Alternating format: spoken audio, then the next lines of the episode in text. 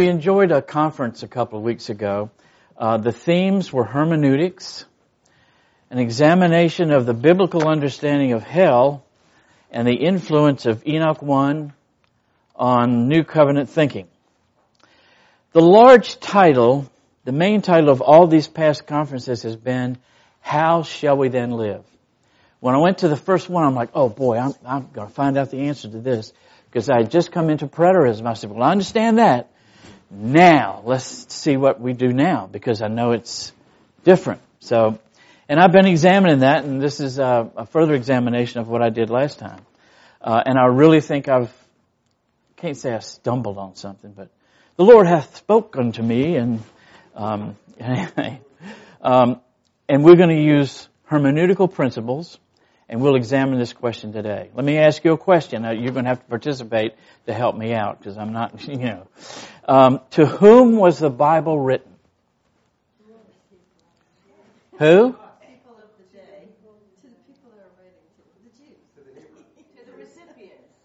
To God's people. It was written to God's people, right? That's pretty good. That's very good. Now let me ask you specifically, to whom was the Old Testament written? First covenant people, physical, natural Israel and Judah, the Hebrews, the Jews. Now let me ask you this. Are we under the old covenant? No. How come? Because it wasn't written to us. It was written to those folks way back then. Way back then. Specifically, to whom was the New Testament written? True Israel, Christians, spiritual Israel, the church in transition.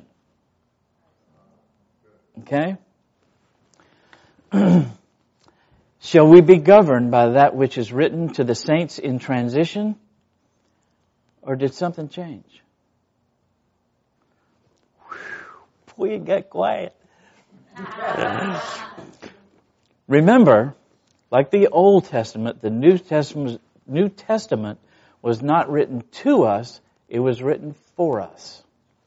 And we must use these hermeneutical principles when we examine these scriptures as well in the passage that we just read, verse 13 says that the old covenant was near to vanishing away or disappearing.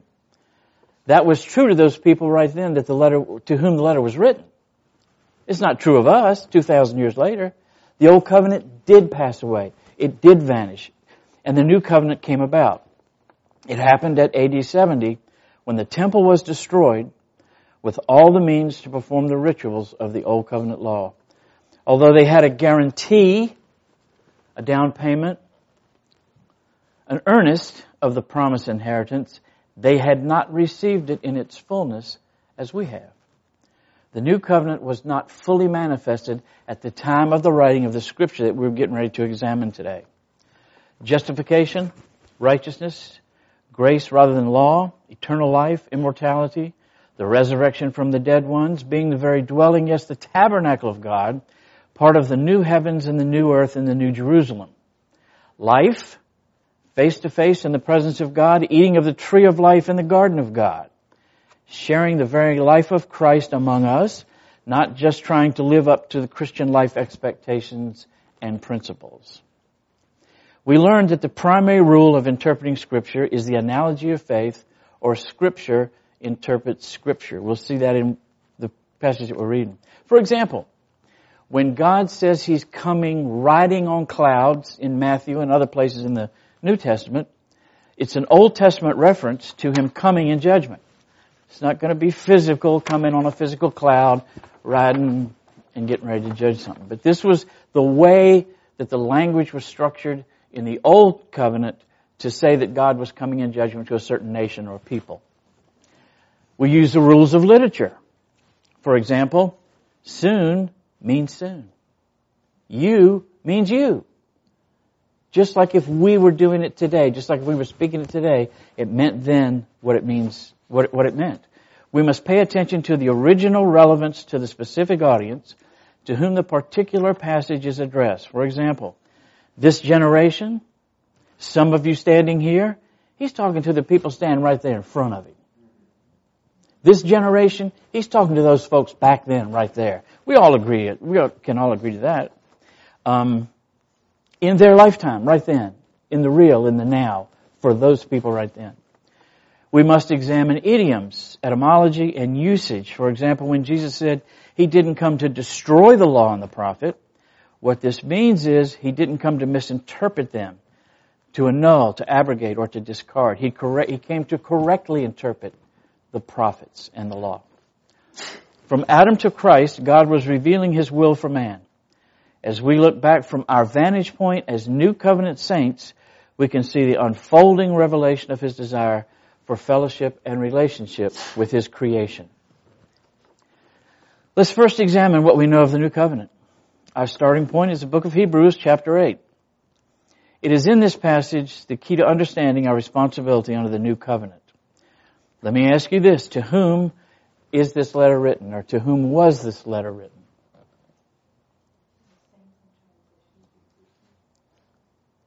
What kind of saints? What kind of saints? Hebrew saints. oh no no no no no no! it was written to Hebrews who were Jews who had accepted Yeshua as the Messiah and had taken hold of the new covenant. Um, when was it written? Yeah. Yeah, that's right. Amen, brother. right on the. Yeah, it was written before the fall of Jerusalem, obviously, because they were still going to the temple. They were still worshiping in the temple. And the scripture says that it was about to pass away, that it was getting close to fading away, to disappearing. Um, in this passage is the key to understanding our responsibility under the new covenant. Um, and the, the, what was taking place at the time was that these Jews were going back to the law, to the prophets, to the Old Testament sacrifices and going back to the temple because that's what they were used to. They just really weren't quite getting a hold of this new thing. Chapter 8 says the covenant is not like the old covenant with Israel and Judah. In contrast, for this is the covenant I will make with the house of Israel after those days. Says the Lord, putting my laws in their mind and upon their hearts I will inscribe them, and I will be to them a God and they will be to me a people. And no, they shall not teach their neighbor and their brother, that is fellow citizens, saying, know the Lord, because all will know me from the least to the greatest of them, because because I will be merciful toward their iniquities. Their sins, no, I shall not remember anymore. In saying new, he has made obsolete the first, that moreover is growing old and aging, near vanishing. This passage announces that the new covenant had not yet manifested fully at the time of the writing, but was soon to be in effect as the old covenant vanished away. Unlike the old covenant, I see no role for the believer. It's all what God is going to do and how He's going to affect this. Um, heal, put His laws in their mind, understanding, intellect, insight. And by the way, this is not the Ten Commandments. He's not writing the Ten Commandments on their mind. He'll inscribe them upon their hearts, which is the desire, the producer that makes us tick, inner self, will, or intention. It's coming in an inner part that we might call the soul or the intellect or the will or however you want to say it. That's where the action takes place.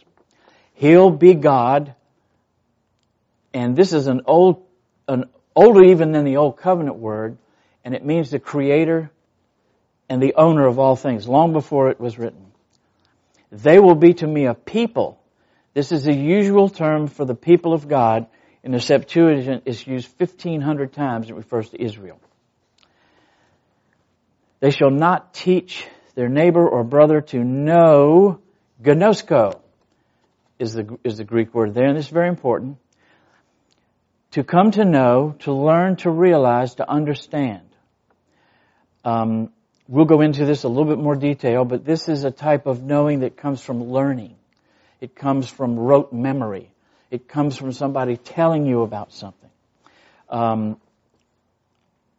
all will know, and the word there is a root of I do, I do, E-I-D-O. It's the future tense of I do, which is mentally seeing, seeing that becomes knowing.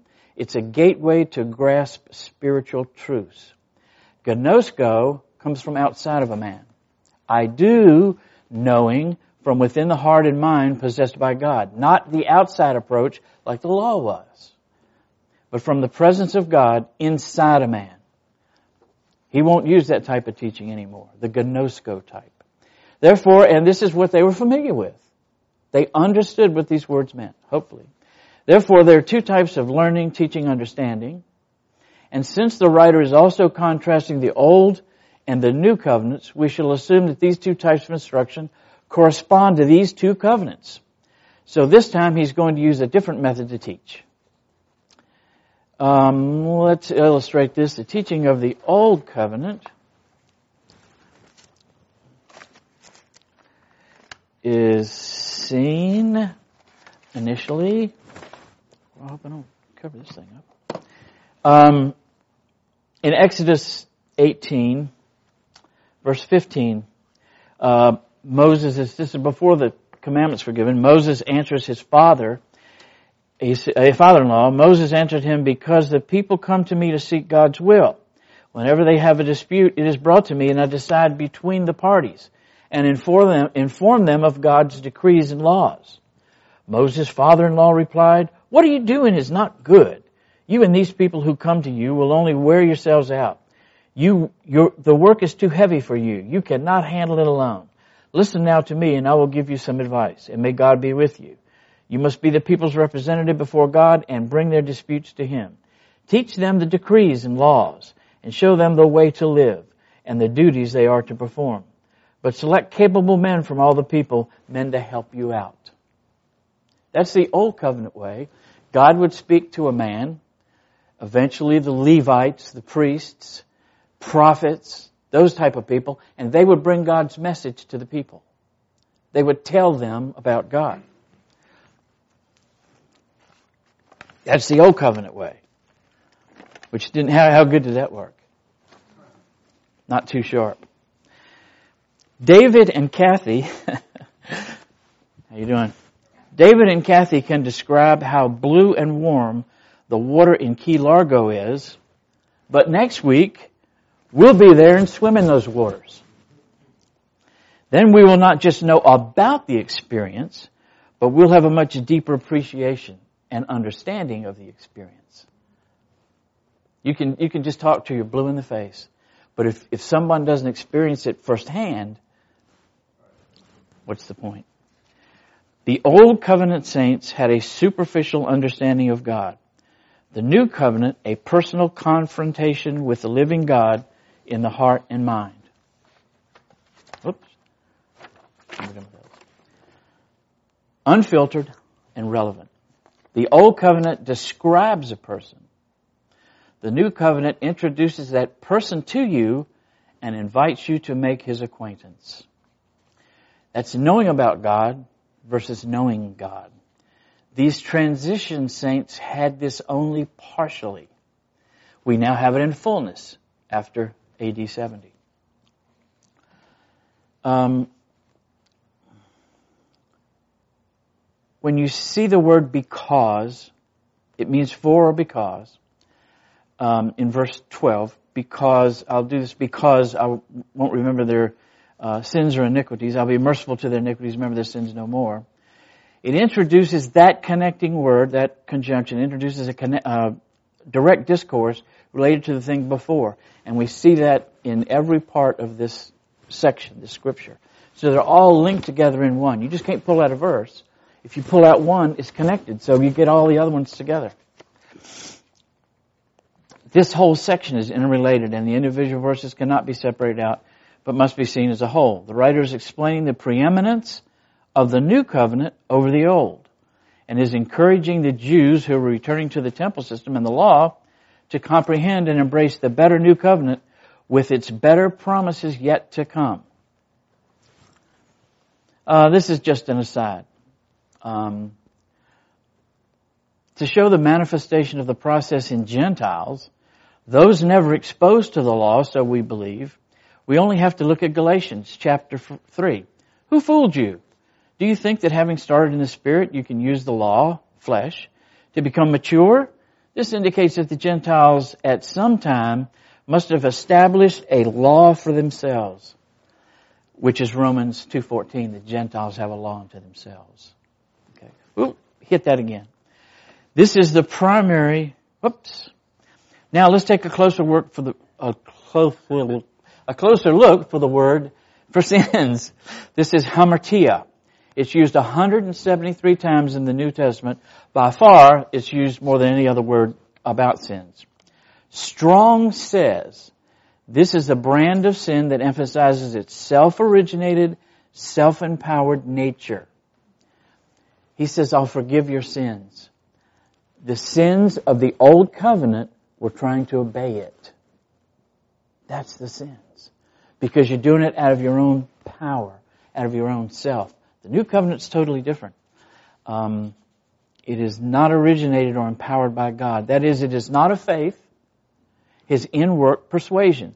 Romans 14:23 says, whatever is not a faith is sin.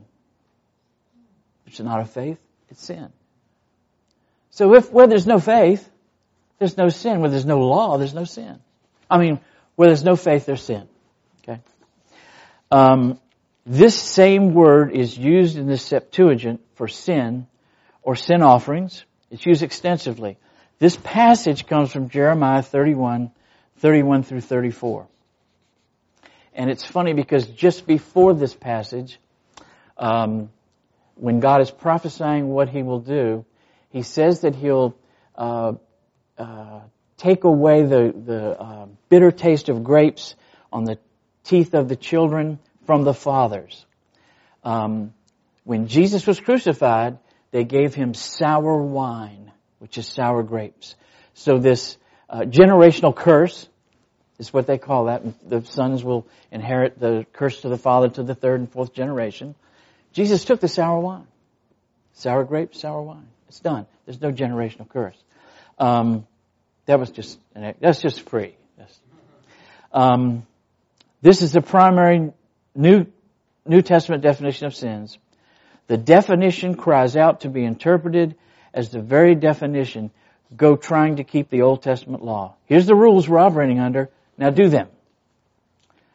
Through the law, we become conscious, that is, we have the knowledge of sin. The law lays out a list of do's and don'ts, but offers no assistance to obey them. You're left in your own strength to follow them. The law is the very root of the offense. It causes you to look at yourself and how you measure up to the standard and make appropriate adjustments to fall within its boundaries. Paul states that the sting of the death is the law. I mean, the sting of the death is the sin. The strength of the sin is the law. The first time we see this is the Garden of Eden. They had everything they needed, including fellowship with God, His very presence. But the prohibition not to eat of the fruit of the tree of the knowledge of good and evil was just too much for them to bear. Really? Only one rule. They couldn't, oh. God had obviously created man with an inbred flaw when confronted with law or rules, he tries his best to keep it, rationalizing when necessary. Well, this woman you gave me, this is the one that made me, you know. Let's look at the giving of the law. God says he took them by the hand and led them out of Egypt in the same passage we read. In other words, he was the one doing that. He had judged all the Egyptian gods with ten plagues. And what did the Jews do? What did they do? What was their part in that? They didn't have a part. He had opened the Red Sea and vanquished their enemies. He sweetened the waters of Marah so they could drink. Provided fire by night, it gets cold in the desert. And a cloud of smoke in the day, it gets hot from the sun in the desert. And all the way to Sinai, they murmured and complained. But God didn't judge them. They were still under the Abrahamic covenant. the covenant of promise. The covenant where God made a covenant with Abram, he put him to sleep and made the covenant. Then he woke up and said, There's a covenant. What was his part in it? Nothing. As he did after the law was given, but only showed grace and mercy. What had they done in all these miracles? The Jews. Nada. Nothing. As they came to the promised land, spies were sent out to scout it. And even though God had promised to defeat the enemies himself and gave them the land, and give them the land, they were afraid, saying the giants were huge. They couldn't handle them. Guess what? They were never asked to handle the giants. God said He would handle them. And He wasn't going to do it all at one time. He'd do it a little at a time. Lest the wild beast overtake you. Lest pride get in your eyes. That's my interpretation of that. Um, God would handle them after all the actions on the part of God, thinking about the uh, the plagues, the Red Sea, Mara, all that stuff. Um, they still look to themselves to do that which He continued to perform for them. God says they would not enter His rest. Surprise, surprise. God gives the Ten Commandments. It's funny, Jesus said, Come to me, all you who are burdened and heavy laden, and I will rest you. If you say, I will give you rest, then there must be responsibility on our part to receive it. But if he says, I will rest you, he'll do it. God gives the Ten Commandments for which many still fight today. We gotta have this in our schools. We gotta have this in the courts, in the courts. It's in the schools. It's all over the place. No wonder the society is kind of messed up. But there's many who say, well, we gotta go by the Ten Commandments, and they should not keep them, especially the first. No other God but Him. The Old Covenant said in brief, if you do good, you'll get good. If you do bad, you'll get bad. From God. Most of society operates under these principles today, and the rules vary by culture. Um, Romans 14:23, which I've quoted before, whatever is not of faith is sin. The, what was going on was that uh, there was an argument over eating sacrificed meat to idols. Some thought that it was wrong to do that. Some thought it was cool. Uh, what is not of faith is sin. This defines strong definition of hamartia: self-empowered versus God-empowered. In order to see how this helps us today, let's look at two examples of new covenant living. Get rid of this. How was Jesus our example that we should follow his lifestyle? What would Jesus do? And copy him. Isn't that kind of what they say? Jesus placed his total dependence on his Father. He did nothing out of himself. John 5:19 says, "I tell you the truth, the Son can do nothing by himself. He can only do what he sees his Father's doing, because whatever the Father does, the Son also does. For the Father loves the Son and shows him all he does." And verse 30 of that same chapter says, By myself I can do nothing. I judge only as I hear, and my judgment is just. But I seek not to please myself, but him who sent me. Uh, and John 8, 28. Where's 28?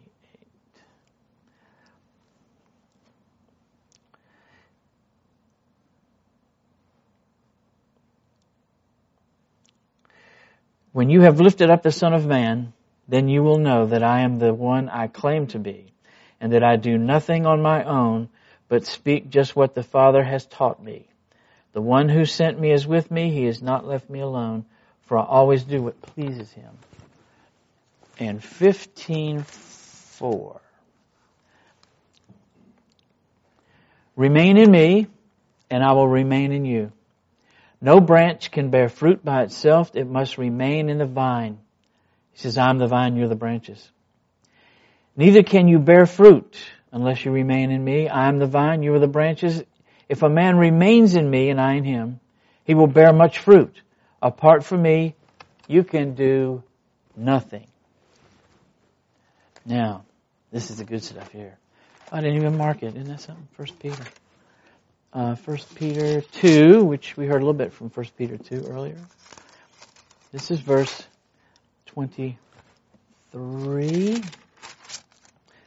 And it says, talking about, he committed no sin and no deceit was found in his mouth. When they hurled their insults at him, he did not retaliate. When he suffered, he made no threats.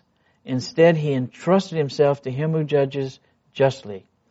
He himself bore our sins in his body on the tree so that we might die to sins.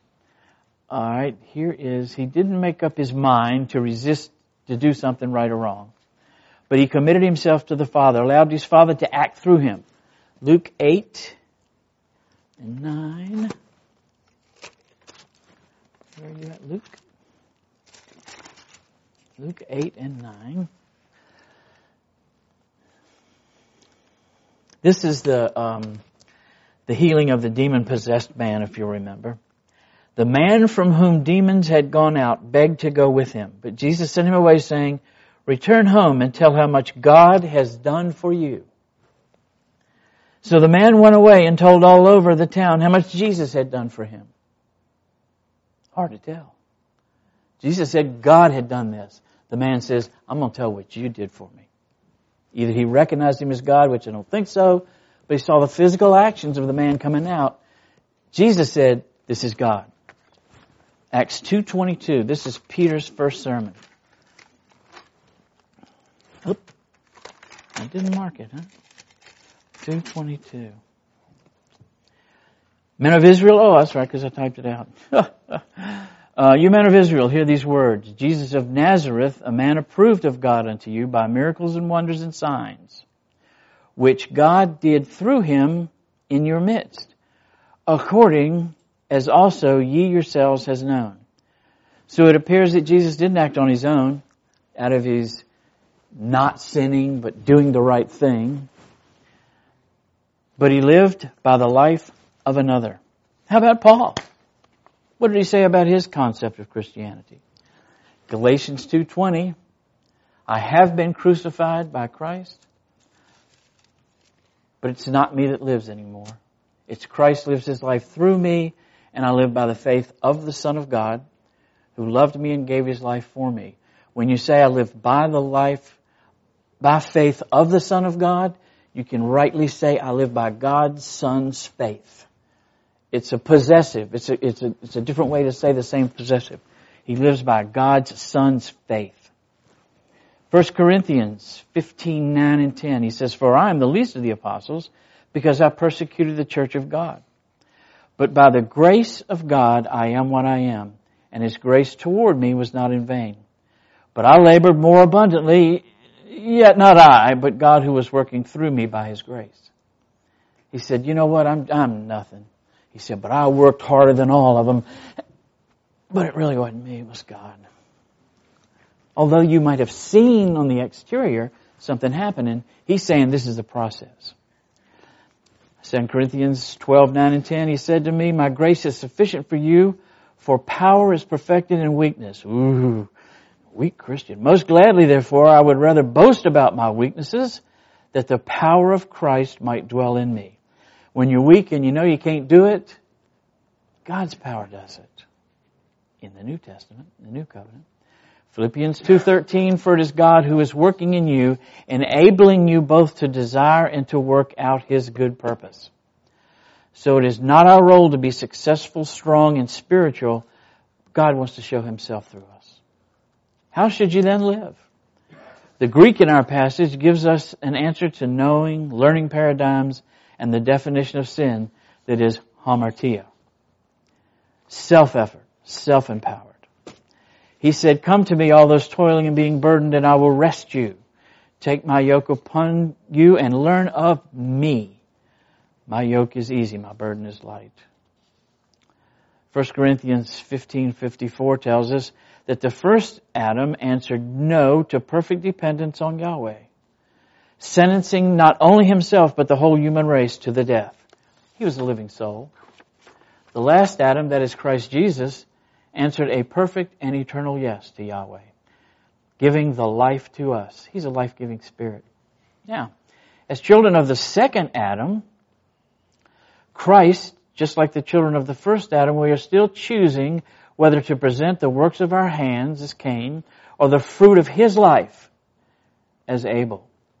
Wood, hay, and stubble, the fruit of the ground from which we were made, are jewels, gold, and silver, that which emanates from deep inside, that which is unseen, not that which is seen. That's what true Christian life looks like. That's his behavior. When you see Cain and Abel deciding how they were going to bring a sacrifice to God, one brought the work of his hands. The other brought a life that God had provided. Um, my recommendation is the life. This covenant is the new covenant. Kainos is the word for new. A new creature, new wineskins, new Jerusalem. It means fresh, new in quality, novel, not in respect to age or time. It's something that's never been seen before. God does it all. It's the last or final, the eternal covenant.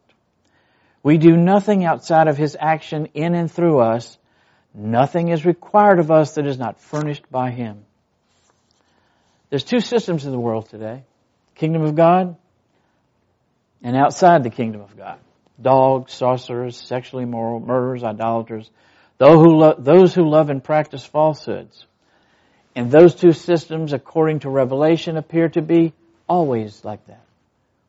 It's never going to get perfect. It's perfect for us. We're there. But these other people are outside. Where does that come from? Hamartia, the sin of self-dependence. These last folks live by their own value system. They have rules that they claim to follow that makes them good people. They are living under a system of law. It comes from the tree of the knowledge of good and evil, reasoning within one, one's faculties, self-originated, self-empowered, deciding how to live and operate in society. These people believe in self-effort as a means to please either themselves, others, or maybe God. They define their goals, success, accomplishments, and correct choices, proclaiming their goodness by their good works. Again, the fruit of their hands, not of faith. So it must be sin. In contrast, the children of the kingdom fully rely on the life that is within them. Rather than being obedient to various rules, they submit to the obedience of faith. This could be as simple as relaxing from a religious struggle, that is resting, and trusting Him to be who He is and to live His life in our daily activities. Where there is no law, there's no sin. Whatever if not of faith is sin. The strength of sin is the law. The law produces sin because it requires you to rely on yourself to keep it. And I'm talking the big L and the little l. The Gentiles are a law unto themselves, small l. And you can still operate under that small l, even being part of the church. And you see it every time you turn the television on. Ten, ten ways to have a successful marriage. Fifteen hints to have your children obey you it's always some kind of rules and it's never a life.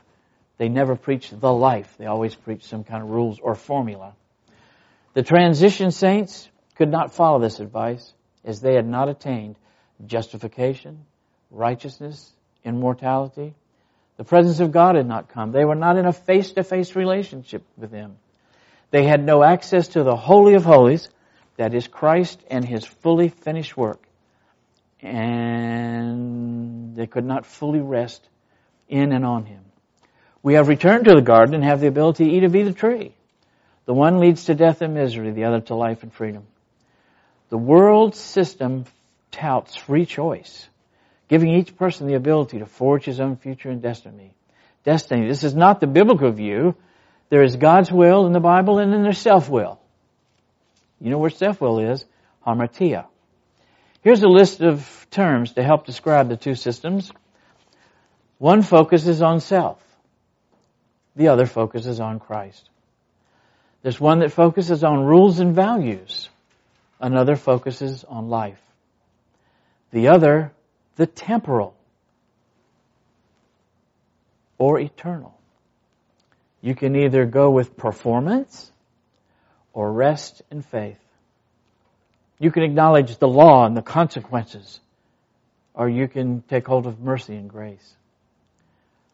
You either have choices from free will or you surrender and submit to God's will. The gospel of grace is the ultimate goal of God for His people and brings honor and glory for the Son, which is what He wanted from the very beginning. Are we really asked to do nothing of ourselves? That's the question you'd have when you read this. Focusing on Hebrews 8, 10 through 13, the writer's reference to the prophecy is Jeremiah 31.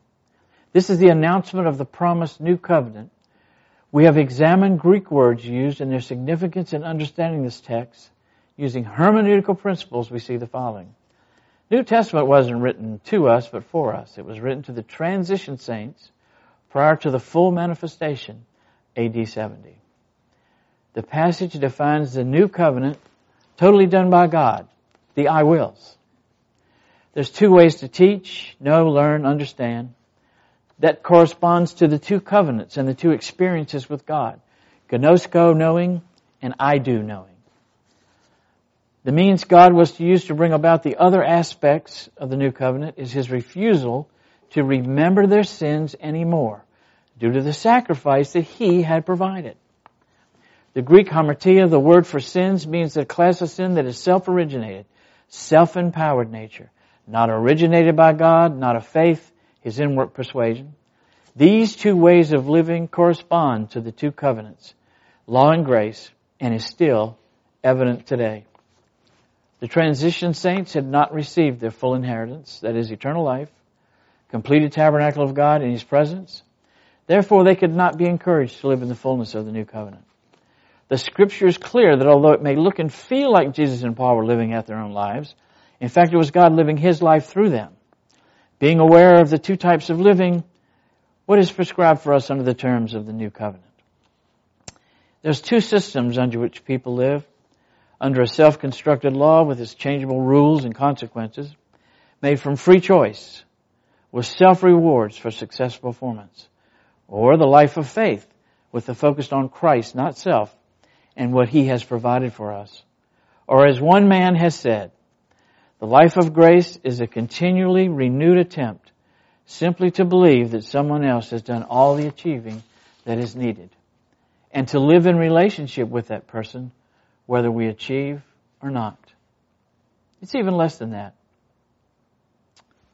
It's not even our life at all, but the life of that someone else living his life in our daily activities.